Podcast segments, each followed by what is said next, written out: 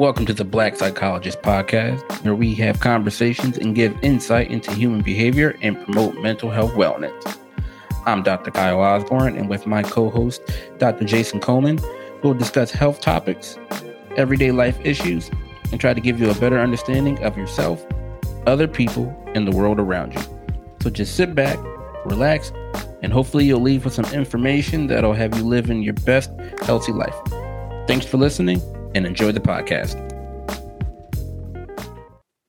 And welcome back to the Black Psychologist Podcast. We want to thank everybody for listening. Welcome. It's episode 10. So appreciate hey. everybody listening, watching, and rocking out with us. Uh, I am one half of your host. I am Dr. Kyle Osborne, your host and clinician. And of course, I'm not here by myself. I'm here with the one and only every woman's dream, every man's nightmare, Dr. Jason Coleman. here we are, good brother. Yeah, you are. What's up, bro? How you? So I'm good, man. I'm good. At the beginning of another week, here we are. We want to thank everybody again for listening. Here we are. Again, we're on YouTube. We're on um, Spotify. We're on um, iHeartRadio, uh, Apple Podcasts, uh, Google Podcasts, everywhere. So yep, yep. definitely appreciate everybody listening. We see the, the number of subscribers is continuing to grow. Please continue to comment. Uh, we appreciate all the feedback from you guys. So um, yeah, so here we are back for another one. Episode 10. Uh, definitely thankful for everybody who you know took the time to listen. Um, again, please uh, continue to um, subscribe, like the videos, um, or just listen. Um, but please, you know, leave a comment, suggestions for the next one, or just a comment on the topic. Um, but yeah, man, it's it's it's number ten, man. It's number ten, so that's good. Yeah. It's good. rolling, man.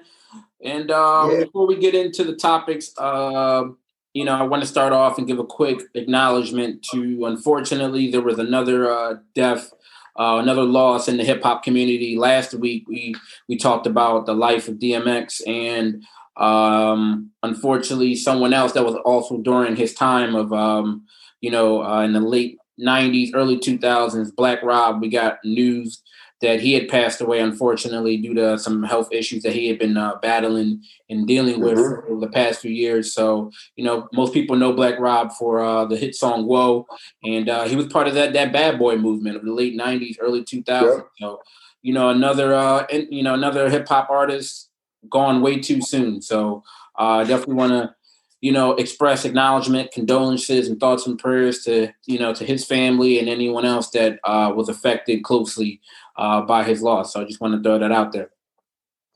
I mean, that's a fact. Um, you know, definitely that was you know disheartening news to get. Um, again, when you think about Bad Boy, you can't think about Bad Boy without you know Black Rob. Um, just me personally, uh, listen, man, "Can I Live" and "Life Story" was one of my two favorite songs, you know, period. You know, um, the joint with Can I Live with the LOX? I mean, and Black Rob is one of the to me, I mean, it's it's just it's just a it's just a classic joint, and it's one of those songs that it brings you back to a particular a specific place and time. You know what I mean? Um, mm-hmm. And I think that's the that's the thing about music, right? Um, and a lot of people can relate to "Whoa," so I'm gonna just talk about "Whoa." That was that wasn't necessarily my song like that, but you, you, I know a lot of they're doing this. I mean, I mean, I was listen. And it, when it came on in the club, I got hyped like everybody else. It just wasn't, you know, I just had other other joints in the catalog I like. But my point is, most people can think about whether they was in college or whether they was this place or that place or spring break when you know when that song was popular. So um, yeah, definitely condolences to his family. Um, and again, it's like you know, you know the, the, the impact that these hip hop artists and, and just the art form in general has had on, on so many of our lives, you know, and it's kind of like you see that after death, right? Because nationally and in some cases internationally, you know, they're celebrating these people, you know, um, who, who've been our heroes for a long time, at least some of us. So definitely want to shout that out before we get into it. You know. Yeah, you know, and uh, you know, you got to keep in mind in, in, both situations with X and with uh, with Rob is that they're young. talking these guys are in their fifties, so um, you know, we definitely want to continue to emphasize everybody. Please make sure you're taking care of yourself with your health, um, because you know this health thing is real. It doesn't discriminate. It absolutely well, I mean, And So people, you know, a lot of people are dealing with a lot of health issues, and you know, course, with COVID um, being the most prominent, but just our, our overall health. So, guys, we definitely want to express and you know emphasize. You know, please make sure you're seeing your physician, getting things checked out, getting blood work because this this health thing is, is real and, and you know it's not promised. Especially for Black men. You know what I mean? Um, shortest life expectancy in the United States. So, you know, um, definitely something we need to take care of. I mean, we're going to kind of talk about that too with, when we get to the second article. Um, just kind of starting first, you know, um, kind of seems like we revisiting this topic a lot. Um, but again, another police shooting of an unarmed black man, 20 years old. Um, uh, we've been in Minnesota a lot, right? Yeah. This time it's in Brooklyn Center. Um, everybody's aware of the George Floyd trial that's going on right now, kind of um, hovering over this whole thing. But basics, you know, we all kind of know what has happened. Most people probably have seen the video. Um, Daunte Wright, you know, he was driving. They say he was on the phone with his mom. He got stopped for expired tags, traffic violation. Um, you know, you see the officer get him out of out of the car. At some point, you know, he starts to kind of resist and and, and run.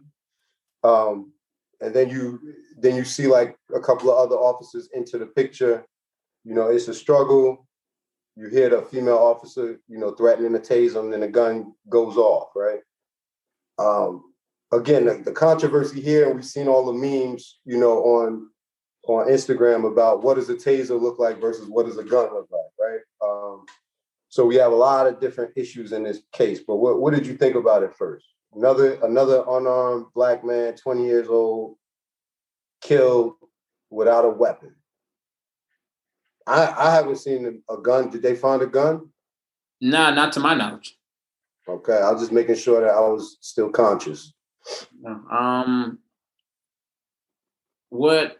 Of course, through the the you know, like you said in the video, you're you, you know she the officer repeats, "Oh, I think I shot him. I think I shot him." And what the thing one the fact that you know we're, losing another young black male um, to law enforcement right and what i kept seeing also in addition to the memes is the other side right we see the other side of people that are standing up or that are arguing against the fact and they keep saying well it was a mistake it was a mistake and my thing is how many mistakes are, are is it going to be right how many mistakes is it going to be where an African American black person, male or female, is losing their life, right? So it's oh, I, I thought it was my taser. You know, in other situations, oh, I thought the assailant when Breonna Taylor, I thought no one else was home, right? Oh, mm-hmm. I thought that all the, you know, I didn't know the person couldn't breathe. All these other mistakes that I continue to hear.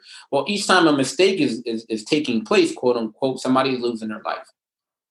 So that's the issue that that's you know what I mean. It's getting old. Um, I don't buy it for by any means you know, because a, a life is being learned. So if someone makes a mistake, they're going home. Another mis, you know what I mean. On the other end of that is that someone lost their life, a whole family's life and framework has been completely changed. So right. I don't, I'm not buying the, the the mistake because it's costing people's lives. And even right. more of this is that this was a, a, a, training officer that was assigned to, you know, showing less trained officers, right, what to do. So Right. You know, that's that's the most disheartening. Well, not the most disheartening, but that's the even more. Um, you know, I mean, all of them kind of like you had someone who's supposed to know what to do. So you're gonna right. you're making this mistake, right? So that's that's something that's even more troubling for me that I, I just don't buy, man. And I'm tired of the mistake. I'm tired of excuses being made where you make a mistake, quote unquote, but someone else is losing their life over this mistake. I was in a rush this morning, right, to get to work. I put on my brown belt instead of my black belt. I made a mistake. That's a mistake, right? Mm-hmm. Cashier gives me back 50 cent instead of a quarter. That's a mistake. This is incompetence. This is incompetence. She would know if she if she grabbed her handcuffs, she would know it wasn't a service weapon, right? The, the reason why those memes were making rounds the way they were is because of how absurd the argument is. I thought I tased him. No, you shot him. You know you shot him. Yeah. And now we playing Monday morning quarterback in terms of trying to try the case right there on the side of the road, right? Because you've taken somebody's life. Um, but again, this is what I think. This was a traffic stop, right? So it's a traffic violation. The kid was supposed to get a ticket and go home, right? Mm-hmm. Now they said um, they stopped them for expired tags. I'm looking in the article they're saying that the, the DMV has a backlog of three months. So there's no telling that even if he wanted to, there's no telling that he didn't try to get the expired tag taken care of, right? Right. And then there's no that nobody knows if he tried to whether he would have been able to do it, right? But forget the tags because what we're what we're really talking about is the bigger issue of black life being cheap in America, right? Because I watched a video of a of a guy in a car, okay, and a lot of people have probably seen it in a truck. This is a Caucasian man drag a police officer around a parking lot this weekend mm-hmm. with his the, with the cop hanging in the car and they arrested him without harming a hair on his head. You understand? So what we're talking about is black and brown life is not valued in this country, right? And like I had mentioned to you before, it doesn't. First of all, it's an unarmed black man being being killed. I don't want to hear the, the argument on the other side about comply, comply, comply. Doesn't matter, right? Because if we look in Chicago this weekend, we got Adam Toledo. He complied. He turned around, dropped the gun, put his hands up, and got shot in the chest. Mm-hmm. So, with some of these police officers, it does not matter. They have fear. The face is what they're they're scared of. Right. You know, th- this face and your face. And unfortunately, we've been dehumanized in this country to the point where they can kneel on your neck for eight minutes in public, and we'll be having a debate about whether you caused your own death if you're George Floyd, right? Because if we if we go by the narrative here, Derek Chauvin made a mistake too, right? There's too many mistakes going on, and the mistakes are costing me my children, right? My nieces, my nephews, right? So again, I don't mean to go on a tangent, but I don't know if it would have made a difference if you would have complied. I don't know. The kid in Chicago dropped the gun, turned around with his hands up, and got shot in the chest. I don't care what he was doing before that. The officer said, drop the gun, he drops, he gets shot the chest. Somebody explain that to me. Black life is cheap in America. And like and I don't I'm I'm also tired and frustrated and, and kind of exhausted from hearing the uh, oh it's just a few bad apples, right? It's just a couple bad apples. Well, no, you know what? In, in a situation such as this, right, where you have the training officer who's showing these other less experienced officers of how to handle this this traffic stop, right? right. And if this is what is being trained, if this is what's being, you know, fed down to less experienced officers, you don't have bad apples. You have a rotten tree. Right. She right? was a 20, 26 year old, 26 years on the force. Mm-hmm. And, and if you're training here, here, and here's the thing, I'm never going to sit here and pretend to be, you know, law enforcement and, and, and, you know, act like I go oh, in a day in the life or anything of that nature. So, you know, I took it upon myself to say, all right, well, let's let's see how, you know, since it was a mistake and she has all this, uh, she's a training officer, she has all this year of experience. So looking at, you know, what researchers and law enforcement have said as far as how is it difficult or is it easy to mistaken your your taser from your gun, right? And you know what? Uh, yeah, no, that that theory was not supported at all. You know, right. across the board. They say, I mean, a lot of researchers and other law enforcement stated that it's very difficult, you know, for you to confuse the two weapons. One is bright yellow and it's lightweight, right? The other one, again, your gun. If anyone's ever held a gun, you know how heavy it is compared to right. anything else, right? And most officers, especially senior officers, wear it on the opposite sides of their belt, right? So they wear the taser on their offhand and they wear their handgun on their dominant hand. Right. So if you're training, right, officers that do have all this experience and says and I would imagine she would be practicing. So you know, and that's that's the whole point of having the taser on your offhand is so you don't make the mistake, right? Now, like, let me ask difference is like, oh, if my if my taser is on my left hand, you know, or is on my left side, then I know I'm going to grab on my left hand. So you know what what gun you're pulling out with, right? I don't want to hear that I made a mistake. Like no, no, like I, I'm not buying that.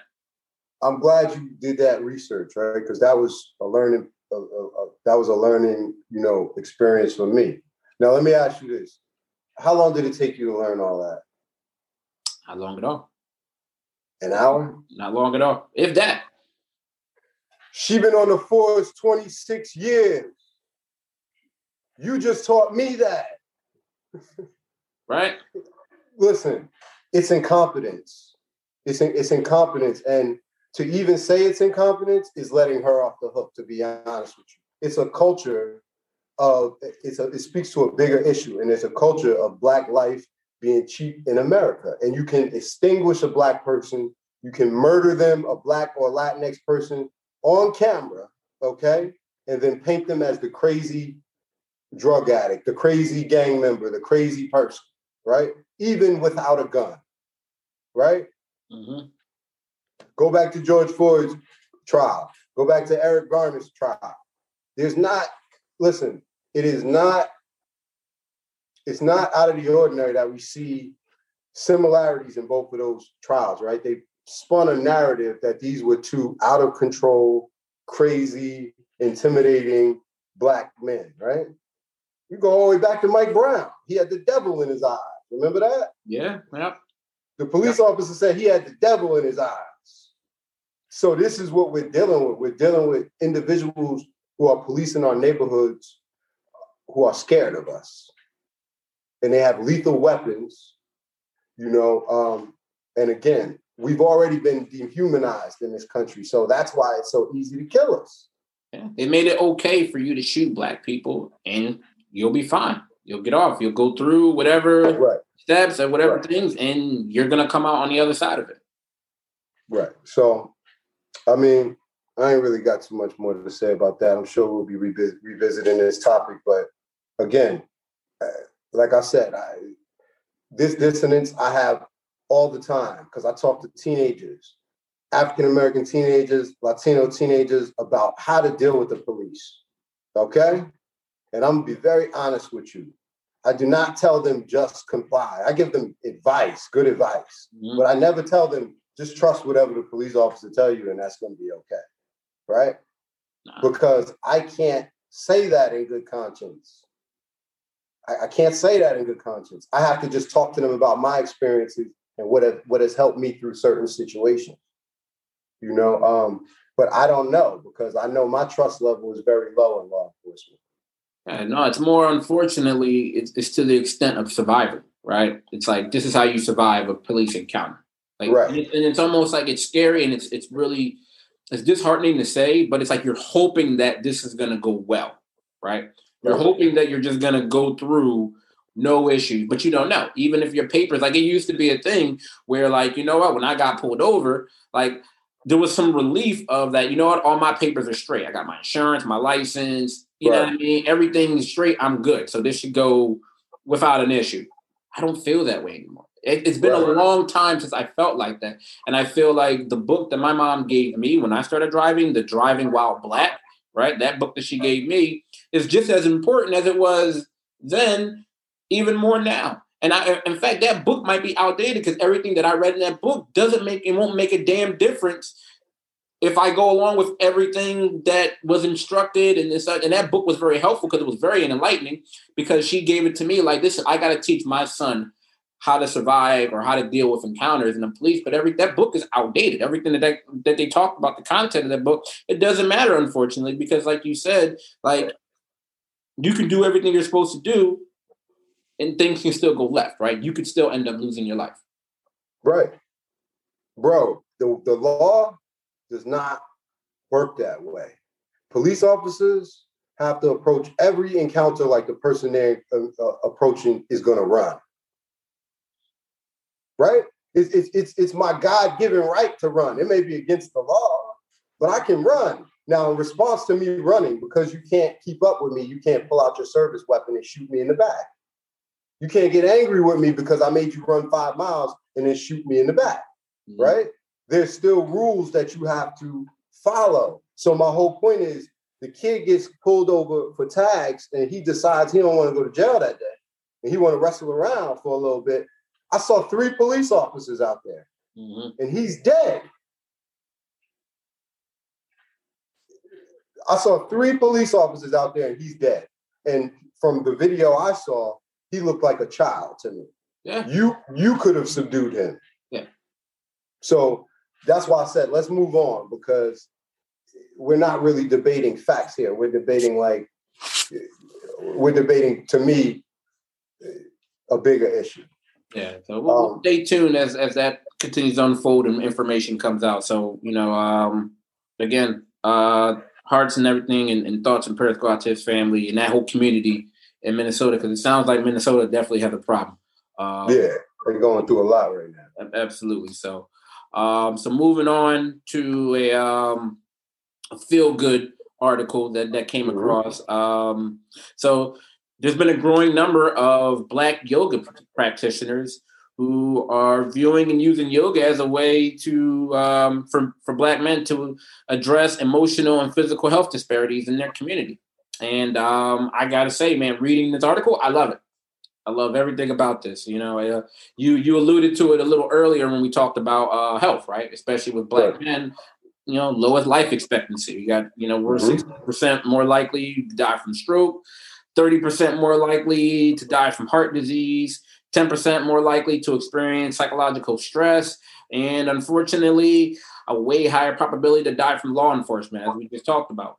So um I'm I'm loving this, man. I'm I'm happy that they um that this article came across and you got more individuals getting involved in, in yoga. And as they call it, they call it uh broga yoga for brother. so I, I, like this idea, man. I'm, I'm happy that, um, that this came across your desk. What did you think about it as you were reading through it? Um, I mean, I thought it was a good thing, you know, p- partly because like I've experienced it firsthand in terms of, you know, they were just talking about like the medical psychological benefits of yoga. Um, you know, we all know we've talked about it on here before. Mm-hmm. Yoga is a form of mindfulness, you know, focus on you, you know your breath, concentration, being in the present moment um, and all of the stretches and different, you know, different things. I'm not gonna act like I know everything about it. You know, I'm kind of built out from that concept. You know, um, but just under the umbrella of, of mindfulness is very beneficial in terms of stress release, uh, stress relief, um, and stress, anxiety, depression, all of those things. Um, and then if we look in our community, when we talk about high blood pressure, diabetes, eating habits sometimes that aren't so good, you know, getting our body moving um, and kind of getting that kind of work in, you know, can just help us in a variety of ways, you know. Um, and they were they were just kind of talking about ways, I guess that these instructors were making it more culturally relevant, like yeah. images on the walls and the music and stuff. Um, and I, I, think that's a good thing because listen, I I practice vinyasa yoga, hot yoga. Um, I like it, you know what I mean. But I'm not gonna lie, like I'm always the, the only black man in there. You know what I'm saying? Mm-hmm. Um, and you know, nine out of ten times I'm the only black person. You know, one, sometimes there's one or two females in there, which is cool. I, I, I don't feel comfortable. You know, I'm, I mean, I don't feel uncomfortable. I'm used to that from graduate school and and every other place I've been. You know, in, in terms of higher education, but um, in terms of creating these cultural sensitive spaces I think it would make it more inviting, you know, for individuals from our community to kind of engage, you know. Um, yeah, I, I, like the I like that aspect of things, and I also like, um, like you just talked about it. Like you're usually in the minority when you're doing yoga, and and I feel like that's also uh, a common myth and you know a misconception that yoga is only for a certain class of people, right? Because oh, a lot of times, one, you only see yoga in certain neighborhoods. So, right. you know, it, when you have a situation where certain um, certain activity that you know has been shown to be so helpful physically, mentally, emotionally, and it's only being offered to one particular demographic of people because it's only available in a certain area, then we have a problem here. So right. I'm happy that again, like they made it more inviting. So, like you said, they have the music, they have on, on the wall. Um, you know you're not being judged over your physical appearance right? Because as you see like usually on tv and movies you like you said you see yoga and it's only it's predominantly with you know white people male or female mostly female. And so i'm happy like when they talked about an article like the person a person is coming in and not being judged by their appearance right? You're able to come in here with some ball shorts a t-shirt and you're able to do your thing right you're getting that sense of community right? When you see right. other people around you, and that's what draws people in. Like, so you're doing away and you're mitigating that preconceived mold or notion of what and who yoga is for. Like anything that can be helpful to our community, to people in general, we should also be getting that exposure. So I'm happy that they're making it like, you know, very user friendly the atmosphere and the culture is inviting and it's like you know it, it's it's bringing people in and you know that's the way it's supposed to be and and one of the intangibles that they really that I, I really appreciated was that they offer free health i mean uh, free childcare right, right. So they offer free childcare yoga free yoga mats uh, I believe it's like through a donation or anything that you're to pay. Like it's it's really cool and it's really inviting and, and friendly because you know when we want to do these things, right? That's one of the barriers that gets in the way. Right? You want to get healthy, you want to maybe try yoga, you maybe want to try Zumba or these other different, you know, um, treatment things. And, and but sometimes people aren't able to because you know I got my kid with me, so I can't take the person to the class or money or all these other different things. And I like the way that they're, you know, dealing with those intangibles that get in the way or, or that could be you know real barriers. I mean not everybody has money for this and can travel and have to find people to watch their kids. So i'm really happy that they're addressing that element of things and now you're making it more feasible for people to attend the class. So man this is big man. I'm loving this idea. I mean i, I think that'll definitely encourage more people to go. I mean they didn't really talk about this in the article but i was just in terms of thinking about it i was just wondering like kind of how they're funding it right? Because like whether this is just something that they're doing, like whether they have business, do business a, another place, and this is just something that they're doing for the community, whether they have a grant or something. Because uh, again, that's that's another reason why I'm not trying to be funny, but you kind of see SES, you you, you kind of see individuals with like a higher socioeconomic status in these classes, right? Because yoga could be like some of these yoga classes would be like $150 a month for these packages. Mm-hmm. You know what I mean? Um, now, again, there are places where they try to make it affordable, like what they were talking about in this article, and it's like the drop-in class where you just have a donation, right? But but for most studios, they'll do that like once a week for one hour. You know, you know what I mean? Like that's Wednesday at 4:30 to 5:30, and every other every other hour is part of the package. Yeah. And these things get pretty expensive. So I'm just wondering, you know, again, I'm not saying who can afford it and who can't, because I don't have any idea. I'm just wondering how they're putting together the program because if you had a situation where you could offer it, you know, for free or for at a reduced rate to kind of get more people to be exposed, that would be a good thing, you know. Yeah. I mean, I imagine, that, like you said, they didn't really um, provide those details, but I imagine it's uh, like a, a nonprofit. A lot of times when you're charging it goes to a donation, you can you know make it and have like a nonprofit situation, and you're able to offer those type of things. But that that's good.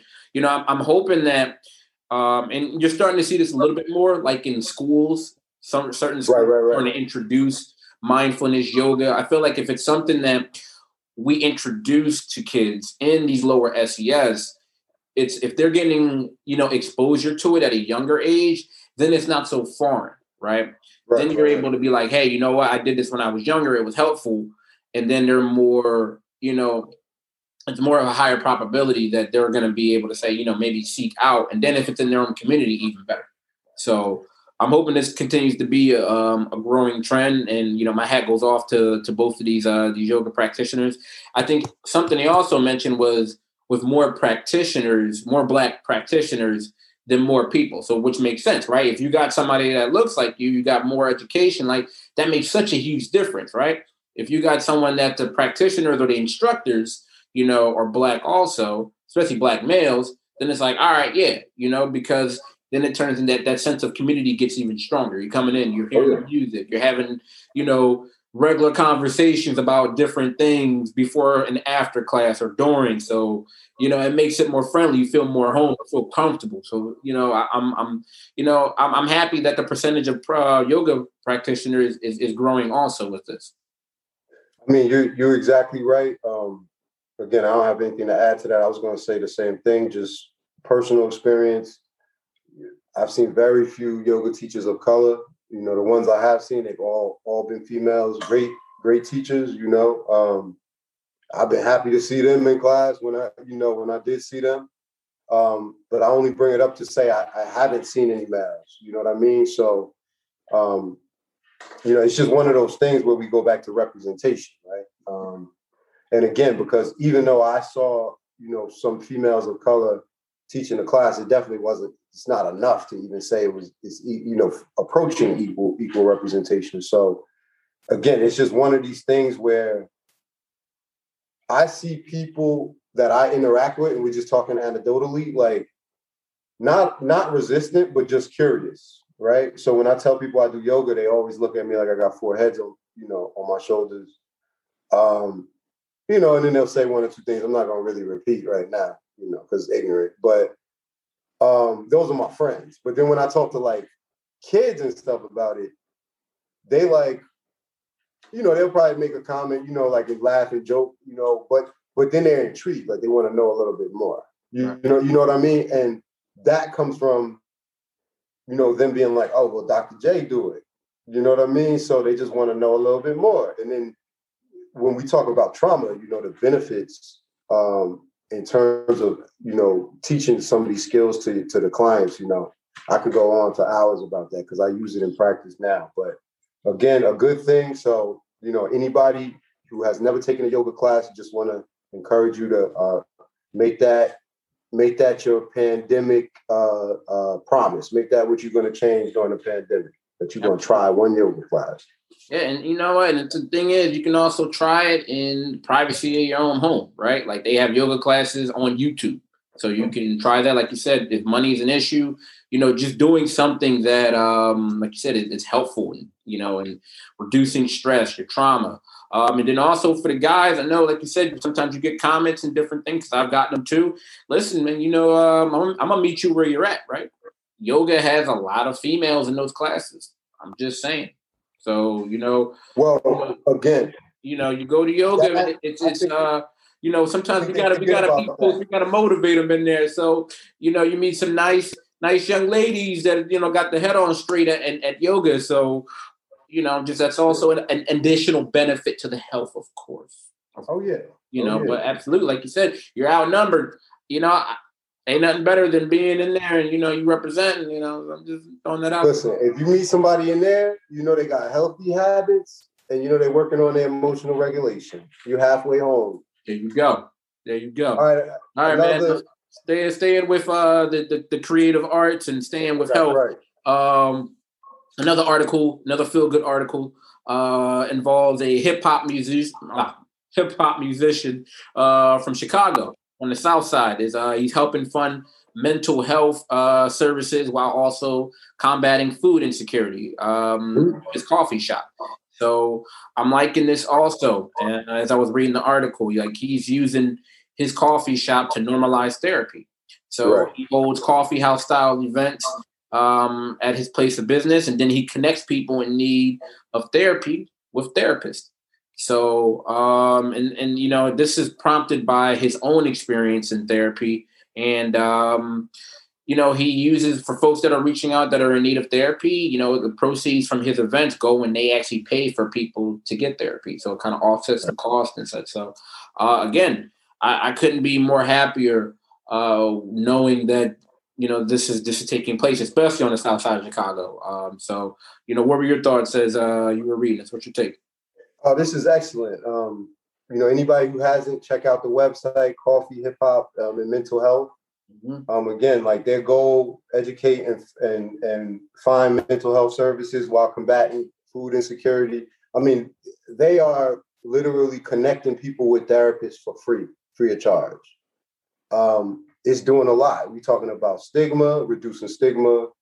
I mean, you're getting people together to kind of talk about these issues and put them out on the forefront um, normalize some of these issues. I mean, again, I think it's a big deal. I actually, I, I didn't think about this when I was um, reading this, but I actually, I believe it was these guys because this concept is very unique. Mm-hmm. Um, but I was at, um, I don't know if it was uh, the Isaiah, I don't know if it was Isaiah, no, Winona's House Conference for Child Abuse and Neglect last year at Montclair State. I think they were there or another conference. Um, and they were kind of just talking about what they do. And listen, man, um, and if it wasn't, it was a similar organization. So shout out to them too.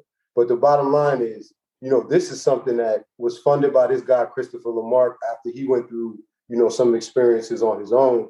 And he kind of said that what, what saved him was hip hop, you know, and therapy. Um, and I just, man, this kind of story just kind of warms my heart because, you know, hip hop has always been an outlet for me. Um, and, you know, in terms of mental health um, and kind of what it has done in terms of, you know, helping me help other people and then helping, helping me kind of change things about myself too and yeah. do, do a deep dive in myself. You know, I'm, I'm, I'm just grateful, right? Um, you know but i but i think this is a great thing. And again if anybody hasn't checked out this website it's coffee hip hop and mental health. Yeah again this you know this guy and his organization is addressing some of the barriers because there are a lot of people that want to get treatment or get help. Um, and once you get past the barrier of stigma it's financial right? So we right. always keep that in consideration. There are plenty of people that do want to get treatment, but sometimes they're not able to afford it. You know, various insurances are going to maybe pay for all of it, or maybe only a few sessions, or a half, or copay. All these other different things, and you know, we have to keep that in mind. And if you are able, you're, you're fortunate enough to find an organization such as this, which is going to pay for you um, to go to therapy, like that's that's gold.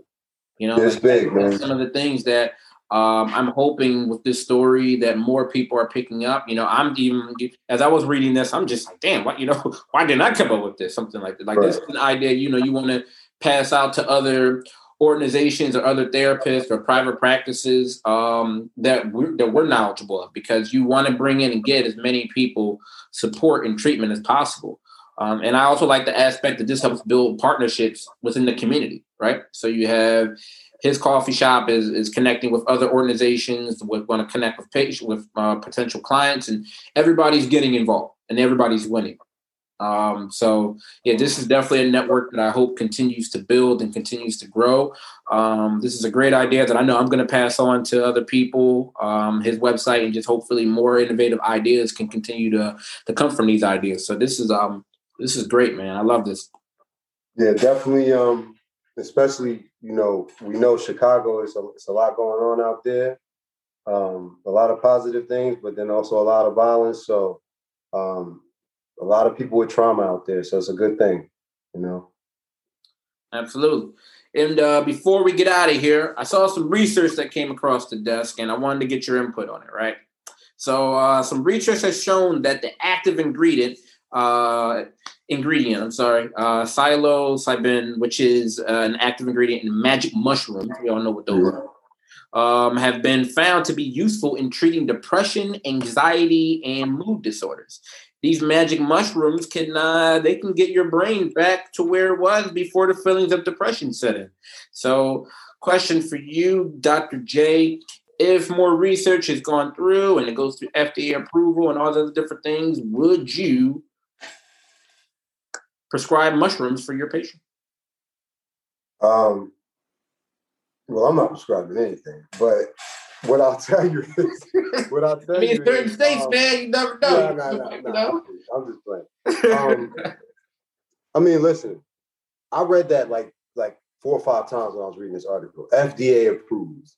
Right. You know how much time you probably would have got for some getting caught with some mushrooms in this country three years ago. Mm-hmm. You know what I'm saying? Like, I, FDA approved. It's just crazy how far we we come, right?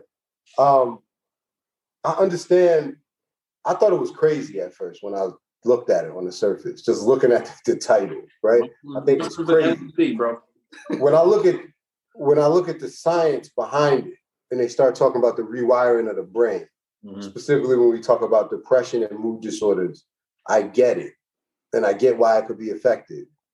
Um, now, the, the que- one question I have is like, regardless of who you give this to, I'm very sure that it has to be administered in a very controlled environment. You're not going to give somebody mushrooms and send them home, or give them mushrooms and allow them to drive home. So my thing is like, how do you, are you going to regulate that? You you know what I mean? Um, because I mean, are you just going to give people mushrooms and then they're going to go sit in a room and they got to be monitored for an hour before they can leave? You understand where I'm getting at? Um, Absolutely, yeah. Because we're obviously we're talking about. I mean, we psychedelics. You know, we we all know what the fear is: is people having a bad trip. You know, I wouldn't know either way, but that is always the fear, right? Um, when we see people under the influence of that, um, it can go left. So how do you control for that? Besides just whether or not somebody is honest about you know their history. You know what I mean? Um, I don't know. Yeah, I feel like I'm, there's definitely going to have to be um, in the manner of practice of how that's going to be if it does come to fruition, FDA approval and, and everything of that nature. That administration or administering this ingredient or the mushrooms overall is definitely going to have to be like you said, in, in, a controlled environment, maybe in an inpatient setting or something rather. Because like you said, taking someone else, there's gonna every every medical in, uh, treatment has side effects. It's just the way it works, right. right?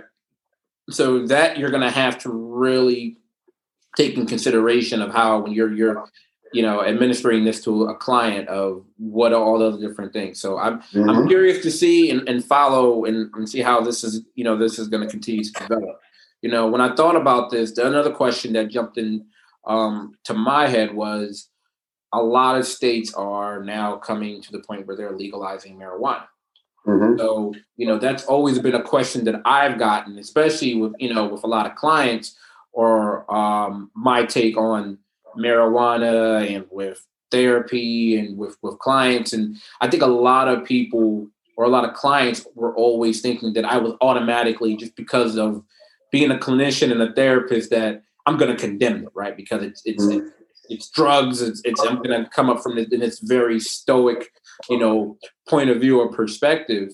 And um you know that's never for me never been my stance you know, I understand the the medical benefits of marijuana, um, and like you said, it's now becoming it's being regulated, right? It's being legally and, and, regulated by the government in a lot of states that are, you know, before you know it, almost all 50 states are going to be, you know, legalizing right. marijuana. And so, uh, what's your thoughts about as far as legalization of marijuana and how that, you know? I mean, I've uh, listen. I've always kind of viewed it the same way I viewed alcohol. You know, it's that that's always kind of been the elephant in the room, professionally and non-professionally, that nobody has wanted to talk about, right? right? So, you know, most people, you know, they know a lot of professional individuals that use marijuana. We know clients that have, you know, managed symptoms of disorders with marijuana, and that's been their preference for years. To me, this is just the field and the law catching up to society, mm-hmm. right? Because society decriminalized marijuana a long time ago um, and stamped its its mental health and overall health effects, the benefits, right? We're really it, it's it's really an old debate. You know what I mean? The only you know what I'm saying. Um, I'm, I'm gonna be very honest. I, I was about to get political. I don't want to do that, but the only people that are really still kind of debating is politicians that have one more race to run, right? Everybody else has made their mind up because the science is clear, right? Mm-hmm. So when you look at the people that are still saying, uh, um, you know, um, that want to point to the Reefer Madness movie argument, you know, where marijuana is going to make you crazy. They they have most of them have a horse in the race, right? You know, they don't want to offend conservative voters or this person, but the science has been there, you know. Um, so for me, marijuana is kind of kind of an old discussion to me. Um, I've seen the medical benefits, um, and and I've always kind of looked at it like alcohol. Um, I got a question for you though. What's up? In this article, they said that mushrooms had long-lasting medical and spiritual benefits. So we we talked about the medical piece. So you tell me, enlighten me about the spiritual benefits of mushrooms. I, I don't know where they was coming from. What do you think they was talking about? Um, I, I feel like it's related to, um, you know, that like I said, that trip. You know, I think a lot of people are able to find spirituality in something that helps them. So mm-hmm. if people, if you're, if you've been able to take either you're teasing out this active ingredient or it's just magic mushrooms overall and you found them to be helpful in your depression or your mood or, or, or what have you, then I think people liken that to a spiritual concept, right? Because it is going to give you somewhat of a probably an out of body experience. Again, I can't speak from personal experience, uh, but I imagine you're not going to be in the same, you know, thought process or framework that you are when you're not taking the mushrooms. So I can imagine it's kind of similar to a situation where people are using the what the, the uh, what's it called the CBD oils, um, mm-hmm. using that. So that's what I'm liking the spirituality because folks have made that a whole spirituality thing, right? Where there's so many different CBD oils, they do it in their own spiritual concept, rituals, all the whole nine, right? So that's what I'm liking that too for those where I guess where it is legal or people have been practicing it. I think in Denver, I believe some folks are already using um, the mushroom thing. So that. um, that's what I'm guessing, or uh, that there that's where the spirituality concept or the spirituality piece comes into, where maybe there are different mushrooms and it's different levels and different extent. But I'm that's what I'm thinking. I mean, it may take I mean, you listen, You know, these mushrooms, from what I heard, they, they take you someplace. Man, listen. I don't even know where they take you, but they take you someplace. I don't even want to know, bro. Like my question was just now we ain't even talking about science at this point. We're just having a conversation. Yeah. I understood the depression and the mood disorder part of it. I didn't understand the anxiety part because I thought like I'm, I, my mind be spinning. So when I first thought of it, I'm like, tripping, going on a trip would probably make somebody that has anxiety. It might make them worse. I mean, I, I don't know. That's what I would think.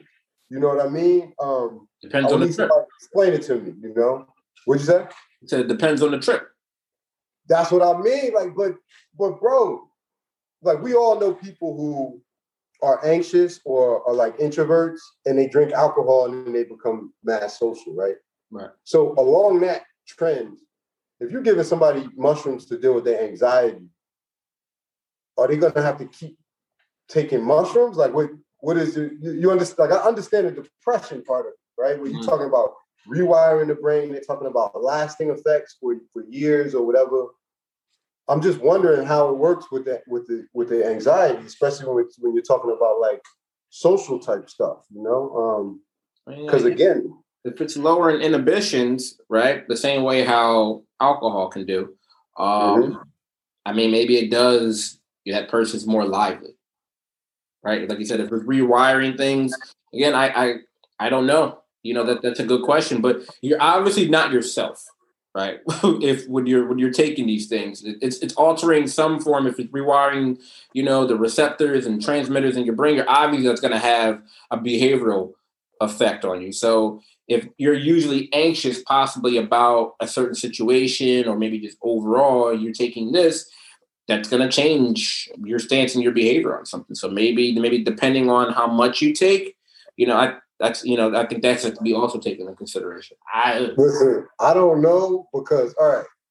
Now listen. When I think about mushrooms, and I'm probably I'm wrong, but I think about like hallucinogenic drugs, right? So I think about Smokey in the pigeon coop on Friday in, in the movie mm-hmm. Friday. You know what I'm saying? That's what I think about when I think about hallucinogenic drugs. So that, that's just where my mind goes. That has nothing to do with science. It's just a comment. But I picture somebody with, experiencing anxiety and then having those symptoms that just take me somewhere else. But again, I know that's not what they're talking about with the science.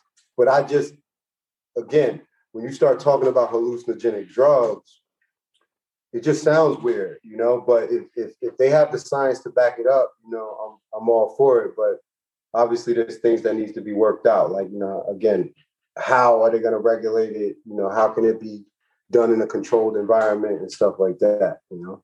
I believe this is also the same ingredient. I could be mistaken, but I believe this is also the, the same active ingredient that's in Molly. Right. So, okay. you know, Molly was a pretty popular drug, and it seemed like a lot of people were having fun on Molly. You know, you go to the club, you're, you know, you want to let loose, you pop you pop them mollies, you, you're feeling yourself, you're doing all of this and all kinds of stuff. I don't, you know, you know, it doesn't matter how anxious you are about going to the club, you pop that molly, you, you're feeling yourself, you know. So maybe that's maybe that's in theory, that's what I'm thinking. Because uh, you know, I'm thinking, okay, you let loose when you're doing this trip, but depending on and you know the way they synthesize this, and you you've been in rooms with folks that have had substance use issues. I mean, these dudes sound like mad scientists, right? The way that they're able, when they were into their vice and how they were, you know, like you, you would think you're in a room with chemists. The way right. that they're able to take different forms of these ingredients and either make it solid, make it a liquid, freebase it, all these other different things. Mm-hmm. Like they can, they take these ingredients and they they do what they want. They, sometimes they're they're synthetic, right? So you know they're able to manipulate a lot of these different ingredients in these these chemicals and you have different effects. So like we've seen you know crack and cocaine are essentially the same but you've also seen different reactions with the right depending on the person. Right. so that's what i was thinking in theory because i had the same question about the anxiety. But if this is the same ingredient that goes into molly you, you're no you're not anxious when you're on molly. I mean i can yo i can totally dig it. But my question is I don't know when this study came out, but if that is what if, if, if that is what they're discovering that illegal drugs, you know, lower people's anxiety and inhibitions, then we knew that for the last 50 years. All you had to do is go to any bar in America or go to any uh, uh, happy hour Christmas office Christmas party. You know what I'm saying? Like I'm not, I ain't trying to be funny, but we know illegal, we know alcohol and drugs lowers people ambition and inhibition. So somebody who's anxious, you know, or like we said, or, or more introverted, some people, you know, may become more a little bit more social, and, and you know, so to me, the, the the the most important part about this was kind of the depression and the mood disorders. The anxiety part, I'm not saying obviously they wouldn't have included it if it wasn't accurate, but I just got to read up a little bit more about that because it sounds a little crazy to me. Yeah, it, it's interesting. I think there's definitely two elements of it. Like you said, you have the chemical aspect as far as the depression and the mood of where they said, quote unquote, getting the brain back to where it is, neurotransmitters and the serotonin levels. You know, I don't put it past any type of drug that can probably rework or rewire some of these things. Mm-hmm. Um, and again, like you said, this is a lot of these drugs were not. This isn't this isn't news, right? But however, you got to look at the FDA and the government and then the state approval. How are they going to regulate this? AKA, how how is the state and the government going to make money off of this? Right? How they going to make money?